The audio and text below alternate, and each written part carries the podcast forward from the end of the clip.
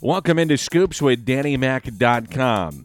And even though the off season is here, that doesn't mean we stop with the interviews and the game previews of Mizzou and the St. Louis Blues and having interesting guests on our podcast. This podcast includes George Grande. Now, if you are, let's say, a young broadcaster and you want to find out more about the business or you think you've got some ideas about the business, listen to this podcast. I think you'll really enjoy it with George Grande. If you're a baseball fan, you'll love it, in particular, a Cardinal fan. And he has a great history of what it's like to be uh, behind the mic. He was one of the first ever at ESPN. So I think you're really going to enjoy this visit with George Grande. This is presented by Hot Shot Sports Bar and Grill, Ryan Kelly, Schnucks, and Hair Saloon for Men. We'll start with Hot Shots. Catch all the Missouri games at Hot Shot Sports Bar and Grill this football season. Don't miss a second of the action. Watch the Tigers on Hot Shot's dozens of TVs. Enjoy awesome food and drink specials during every game, including Truman Nachos, the MIZ Burger, the Tiger Style Fries, and so much more. Hot Shots. All the games, all the time, since 1990. George Grande began his broadcasting career at USC as a student in 1967. As a matter of fact, he was the news director, uh, sports director of the, the student radio station, and he also uh, was a part of their baseball team. He graduated from USC in 1969. He played baseball for four years, was a member of the Trojans team that won the 1968 College World Series. I mentioned that he was a part of the launch of ESPN. George Grande and Lee Leonard were the first two people to be seen at ESPN upon its launch. Leonard gave an introduction to viewers concerning uh, what the network was all about. Then he threw it over to George Grande, who was sitting at a desk dubbed ESPN Sports Center. So we're going to talk about the evolution of Sports Center, how it's changed sports, and what it means to sports fans now. He also had something that I think, uh, and, and did something that so many broadcasters would love to do. And he was the MC of the Baseball Hall of Fame. And he's got some great stories about behind the scenes and what that meant to him uh, doing that every summer in Cooperstown. This is presented by Hair Saloon for Men. Hair Saloon's home base is St. Louis. It was founded in 1997. I go there, take both my boys there. You'll get the perfect haircut, complimentary beverage, relaxing shampoo, hot towel and a mint, complimentary shoe shine, and your haircut. That's all for just 22 bucks. For an extra $5, get a stress relieving scalp massage or neck shave. Think Hair Saloon for Men. You're going to enjoy it. It's my visit with George Grande. Hi, I'm Ryan Kelly with thehomeloanexpert.com. There's never been a better time to look at a refinance. Maybe it's time to get rid of the PMI or get some cash out to pay off the credit cards. Five minutes could save you 500 bucks a month. Thehomeloanexpert.com. Enjoy the podcast. When did you get the broadcasting bug? When did you know that this was something that you wanted to do?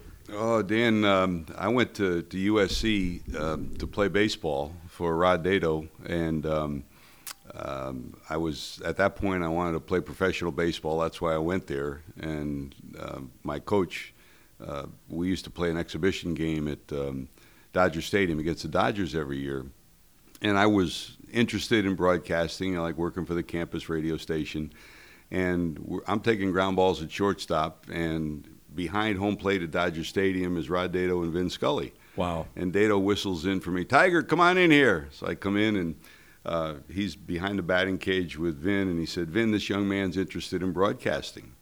And Vin says, "Well, give me a call," and, and I did. And uh, he were they were at KFI, the radio station Yeah. at that time, and uh, he did the games with Jerry Doggett, who was a great guy. And I, the four years that I played at SC, I was a gopher for him. You know, I'd get him coffee. Well, he didn't drink coffee, but you know, tea or hot water, and uh, clean up the booth and rip the wires and get the UPI and the AP stuff for him. And uh, you know, I worked for the campus radio station, uh, student newspaper, and um, just one thing led to another. I, I found out that there are a lot of us that were pretty good in high school and maybe decent in college, but being a professional baseball player is a different story. So I kind of took a, a turn along the road and um, uh, went into broadcasting then. And um, Vin Scully, for me, still is a, such a close friend and such a mentor, uh, as he has been for so many of us along the road. He still is a friend, and still uh, I, I cherish our relationship. But uh, uh, we've all been pretty fortunate to have people that mentored us, you, me, all of us. When you're sitting there with a front row seat watching the best that's ever done it, what do you take away from watching Vin Scully day in and day out?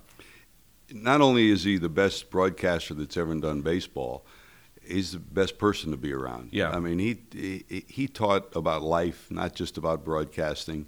Um, I mean, simple things that you saw as you observed him day in and day out, the way he conducted himself as a man, the way he conducted himself as a broadcaster, you know, and, and little simple things that he imparted. You know, you know, you and I we'll leave a ballpark, and um, I remember uh, Vin when I was doing the Hall of Fame ceremonies at Cooperstown. Uh, he very seldom took days off for the Dodgers. When he got into the Hall of Fame, he did obviously.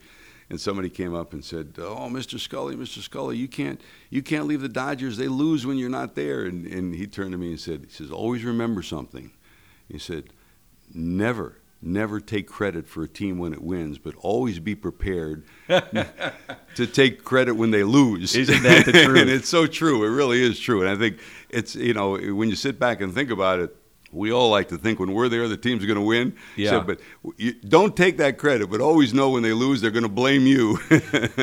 Did you have a love of being behind the desk or doing play by play? Because you've done just about everything in this business. What was it for you? I, I love the game. You know, I mean, I, I played the game, and we all love the essence of what the game is. The people of the game. You know, I mean, the George Kissels, the Hub Kittles. You know, the um, the Colin Jarrett, who for so many years produced the radio games Right. for the Cardinals. People that that you were so much a part of, and Jack Buck, and you know, go down the list. Joe Garagiola, people that you were always close with. Um, and that's true in every every town you go into. People that, that touched you around the game. Um, and I still cherish, and I tell young broadcasters, you and I both do the same thing. We pass the baton just like baseball players do to young broadcasters. And you, my, my mom and dad always told me, work hard, have fun, good things will happen. And you try to tell young people that, enjoy the job that you have, whether it's high school sports, college sports, minor league baseball. You and I both run into so many young Yeah. broadcasters who are major league quality broadcasters. It might be at double A, triple A for 10, 15, 20 years. That doesn't mean they're not major league broadcasters. It just means they haven't gotten a job to broadcast major league Right. baseball. So um, I- I think for me, uh, the love is of the game first the camaraderie of the game. I mean, I just left the the Reds uh, coaching room where I'm sitting there with uh, Billy Hatcher and Jim Riggleman and Danny Darwin and Teddy Power, just telling baseball stories about when they were playing and there was the strike, about young players coming up. That's what the game is. That's what it's it's about people. It's about life. And, and I think back on you know my years, you know now 26 years here in Cincinnati, but my you know you guys come to town the cherished times I had. I was with Mike Matheny yesterday talking about Dave Ricketts, the best, the greatest catching instructor I ever saw. And you know, Mike Stefanski's with us. Mike and I talk about him all the time. Being, you know, talking about the little things that you have to do to be successful about baseball, but about life too. Right. And all those guys. George Kissel taught me more about being a success in life than about baseball. too. You know, Yeah. I think we're all lucky. You know, we just lost Red, and you and I were sharing stories about Red. Everybody that Red touched, you know, he he may be not with us today at the ballpark, but he's going to be with us for the rest of our lives because he touched all of us, and we all have great stories to tell about him and Mary, about Stan and Lil. Uh, those are the special things that we we take with us. I think. When you hear ESPN and they say, George, we want you to come to ESPN. We've got this uh, network. We're going to fire this thing up. What was your reaction? um, you know, it, was one of those things where you couldn't say no. I was at CBS at the time doing interviews, not being on the air. I was doing behind the scenes interviews. I was on the pr- the, the, the precipice of moving into the, the, the top line. And the people at CBS were great. And I remember I went into the guy who was in charge of CBS News and Sports, and I said, you know, Chet Simmons and Scotty Connal left NBC. We're starting ESPN, and I had done some things with them. And Scotty said, "Would you come and join us?" And I said, "Well, you know, how can I say no? A 24-hour sports network. Nobody's ever tried it before. If it fails, it's still going to be a great couple of months to, to have some fun doing it." Um, so I said yes. I never forget. I went in to see Ed Leonard, and I said, "Mr. Leonard, I, you know, I, I, I really, um, I'd like to leave, get out of my contract to go to ESPN." He said, "ES what?" Um, he said, "Well, look, son, you go ahead, and when this thing fails, you come back. I'll give you your job back." And Isn't that great? it was pretty neat. We had it was a magic carpet ride. I had ten wonderful years there. You know, Bob Ley, Chris Berman, uh, some of the people behind the scenes, Lou Palmer. Um, I just had a, a get together with Rosa Gatti, who for so many years uh, ran their PR department. We still have stayed very close, and it was a it was a family. It's remained a family, and uh, it, it was a wonderful period of time. What do you remember about that first night going on the air? Um, we didn't know whether we were ever going to get on the air. Is that was- right? Yeah, it was. Uh, Lee Leonard and I did the first uh, broadcast, And he started it right, and then you kind of jumped in. So Well- you're both there, but it, it he, he hey everybody, this is ESPN, this is what we're doing, and I'm with George Grande, and this is what we have. Yeah, we, we had a, a taped opening that we both taped. Um, the the you know, if you're a fan, if you're really a fan, ESPN is for you, so on and so forth. And one day we'd run his, one day we'd run mine. That first show, we had scheduled a series of interviews. Um, we were scheduled to do Chuck Fairbanks, who was a college coach at the time. We were scheduled to do uh, Bill Flynn, who was the president of the of the NCAA Right. um, and everything was collapsing. We, you know, the feeds we were getting in. so I looked at him. The guy was producing, uh, Bill Creasy. I heard in my ear. Bill says, uh, "I don't know what's going on. Good luck. I'm going out and have a smoke." he, he left the truck, and I said, "I said the." the That's unbelievable. So we're sitting there, I, and, and I, I looked, I looked over at Lee, and I said, "Lee," I said, "We're like ten minutes short." I said, "Are you in favor of a college football playoff?" He says, "Yeah, I am." I said, "Well, I am too." Well, let's flip a coin. Okay, you take the plus, I'll take the minus, and we'll debate it. And, and, and so that's the way the first show went, and that That's was the start of a magic carpet ride. Everything was seat of the pants. You know, we had there were no teleprompters, and, and while I was in charge of the broadcasters, the announcers, we never had a teleprompter. When I when I left Sports Center uh, they started to use teleprompters. You, you you didn't write anything. Everything was ad lib, and it was the fun of it. It was just like we're talking about baseball. It was the joy of working together. So many of us that, that became friends and remain friends today. It's amazing. Did you have any idea that E ESPN would turn into what it's turned into today? We didn't know whether we last three months, three years, rather than thirty years, but we knew we'd have fun. Yeah. and I think we did. Chet Simmons, we'd have a meeting every Monday morning, and Chet would say, "Look, someday we're going to have the NBA, the NHL, Major League Baseball, but right now we don't. But we have Sports Center, and we'll have something when we get all those things. We'll have something they don't have, which is Sports Center. So they believed in Sports Center, and that's why Sports Center survived. Sure. Um, when when he left, there were there was a move. Steve Bornstein came in and cut Sports Center to 15 minutes. It lasted only one month because they raked them over the coals, but there was that commitment to Sports Center, which was something nobody else had, and I think that's what we all believed in. We believed Sports Center was a vehicle for us to have fun, but in the same respect, it was something different that nobody else had, and we thought that would be the flagship of ESPN, and it remains that today. When you reflect on your career, you've worked with the Yankees, the Cardinals, the Reds, three of the most historic franchises in all of sports. Mm-hmm. What comes to mind? What's the what's the, the the tie-in with all three of those that you take away? The people, Yeah. You know, I mean, you look at, and I was blessed to, to do the Hall of Fame for 30 years to MC the ceremonies and the Hall of Famers from each of those franchises that you became close with, and even more importantly, their families. You know, like you talk about the Cardinals uh, going up there and being with, you know, Ozzie Smith and uh, Bob Gibson and, you know, Stan Musial, um, you know, Red Schoendienst. You go down the list, one after another after another, and watch the moments that they have when they're inducted into the Hall of Fame and then see them you know, and their families. You know, to have dinner on Friday night at Cooperstown with Stan and Lil and Red and Mary, and just watch the four of them interact with each other and talk about life. To to have dinner with Phil Rizzuto and his wife Cora, Whitey Ford and his wife Joan, uh, and Yogi Berra and his wife. I mean. Uh, uh, Carmen and and uh, to listen to the six of them talk about life um, and go down the list um, and their speeches and the, the way their families interacted and watched. I'll never, you know, I'll never forget Ozzie. You know, I, people say which were the best speeches. There are no bad speeches; they're all great. Right. And you know, Ozzie saying, "Good isn't good enough if you can be better." better isn't good enough if you could be the best, as his youth coach told him that. And he strove, he would always strive to be the best. And that's why he became a Hall of Famer. You know, to, to watch Bob Gibson and Tim McCarver interact at, at Cooperstown, you know, it, it, it's been special. And, and it's true of the Reds. I mean, there's no greater aggregation of Hall of Famers than the Reds Hall of Famers. To watch Bench and Perez and Sparky Anderson, you know, and uh, to go through their moments uh, time and time again, laughing with each other, joking with each other, and watch their families interact too. Um, pretty neat, and I think that's what what you and I take from this are the people that we interact with, not the you know not the games. The games are fun, but it's the people and how they react during those games on the field and then off the field too.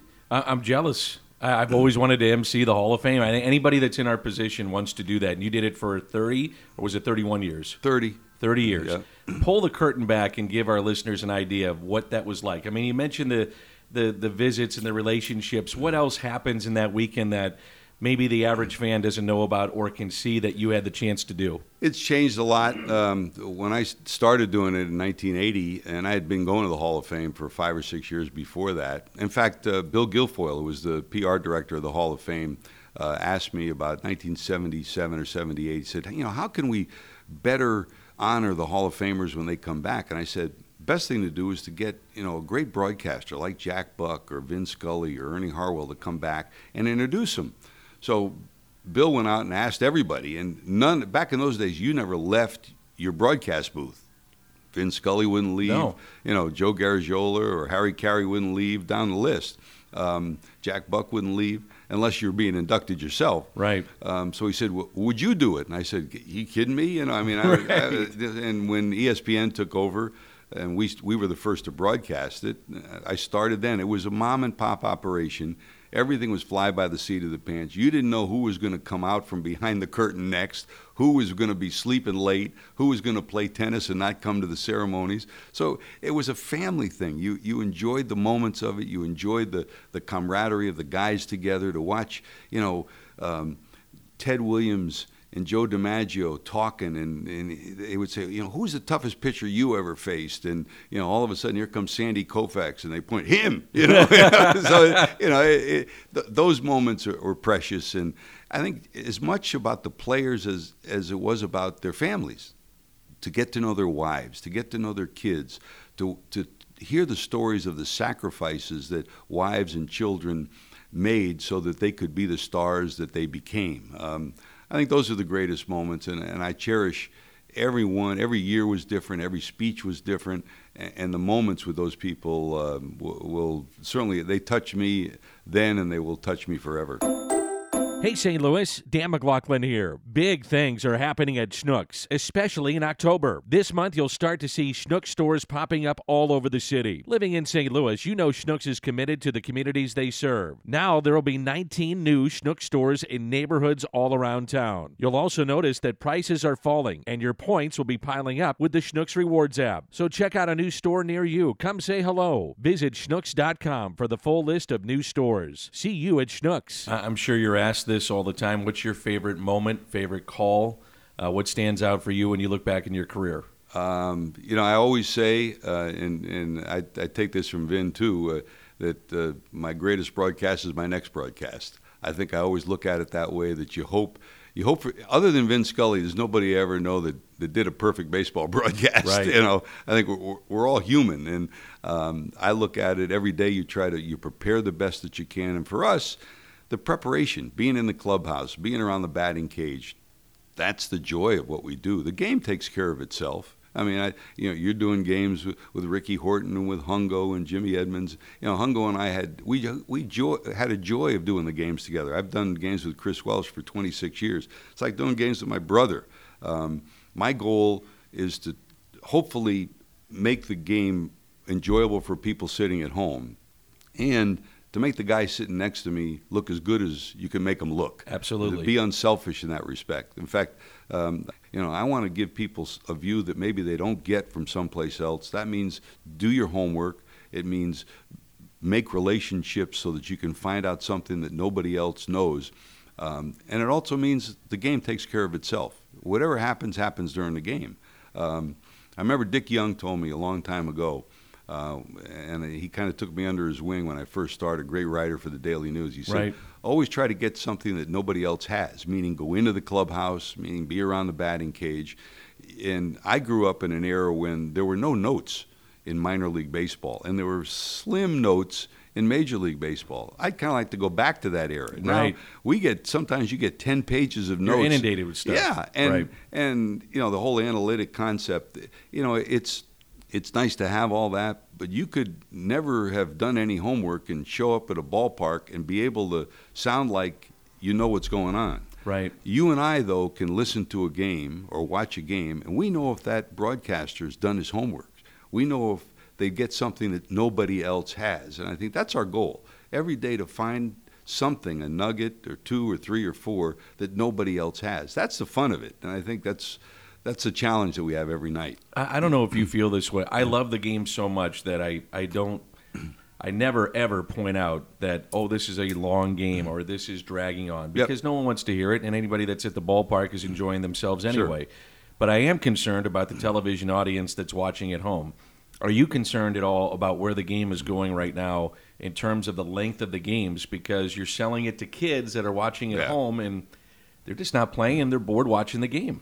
Yeah, and, and I think uh, number one, I like to see more strikes called. I think Yeah. the strike zone should be bigger.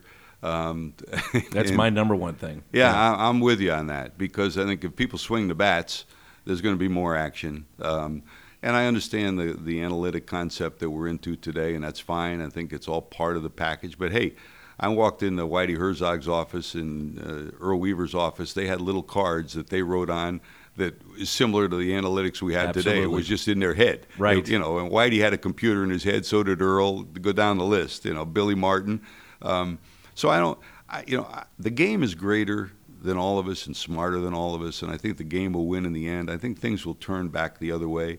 Um, I was with Ted Simmons, uh, who in my mind is a Hall of Famer, Me too. one of the greatest I catchers. push it hard, Uh, yes. me too. Yes. Uh, we were at the winter meetings last year, and we're sitting in the lobby, and here's a group of five or six analytics guys in one co- huddle together. Here's a group of old time scouts, and he says, "You know what we need in this game?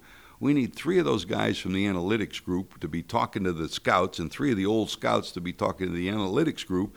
Then we're all better off. Right. And I think that's what we need. I think the the pendulum will swing back the other way.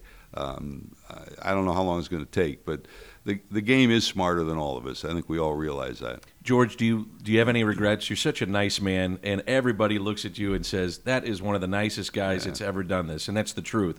Um, do you have any regrets with your career that you should have done this or gone down that path? Is there anything you think about? No, I think Yogi said it best. When you come to a fork in the road, take it. you, know? You know, I mean, I, we all wanted to play professional baseball, and I realized early I wasn't going to be able to do that. So, what was the next best thing? And I think uh, what we do is is better than work. I remember in 1979 sitting in Bradenton, Florida, at a on a little stool with Willie Stargell and Bill Madlock, and we're talking before a spring training game, and we're, we're laughing and talking and telling stories. And as it turned out later that year, I mean, the Pirates win the World Series. Willie's the co MVP with Keith Hernandez that Right. year. 79, yep. Yep. And um, Mad, Mad Dog gets up and says, Come on, Pops, we got to go to work. And Willie Stargell takes his big meat hook hands and puts them on, on, on Madlock's chest. He says, Don't you ever say that. So, Yeah, what does the umpire say when he starts a game? He says, Play ball. He says, We play. So, be thankful that we play every day. And I, I'm thankful every day that, uh, that we get to, to not work, but, uh, but play baseball and enjoy it. And I think uh, we're all pretty fortunate to be part of uh, what I think is the greatest game in the world with some of the greatest people in the world. Final question: uh, Do you like the business? I mean, do you still like it? You know, I don't know. I, I still love coming to the ballpark. I still love uh, the interaction with people. Um, it's changed dramatically. Every business has changed. Teaching has changed. Selling insurance has changed. Being a doctor has changed. Broadcasting and baseball have changed too. You know, the bean counters win a lot of wars. You know, cutting back financially, um, the stringent way organizations are run. That's something you have to deal with. But the, the same side of it is if you come to the park, I mean, I walked in today and somebody says, Boy, you know, Cardinals beat the Reds again last night. What are we going to do? Hey, we're at the ballpark. Right. Can't be bad. Smile and have fun. You never know. Every time I come to the ballpark, I see something or learn something that I never saw before and I never knew before. Red used so, to say that every day, and I, I believe in that. Yeah, uh, and, and I think the the people that we interact with, the, the game itself is still the greatest game in the world. So, um, yeah, uh, it, it, it's never perfect. Nothing is ever perfect, but you work at it to make it the best that it can be and enjoy it every step of the way. And I, I certainly have no regrets that I've been in baseball all these years, but more importantly, I have no regrets that I've been able to, to interact with some of the greatest people that I've ever crossed paths with. Some of them are Hall of Famers. Some of them are clubhouse guys. Some of them are ushers and usherettes. It doesn't make any difference. Uh, we all touch each other, and I think that's the joy that we all share. Thanks so much for doing this. Ah, Dan, it's always uh, always a pleasure to be with you, and it's been great to watch uh, all the great strides in your career and all the success you've had. Continued success, and hopefully we, we can have fun for a long time. You bet. Thank you.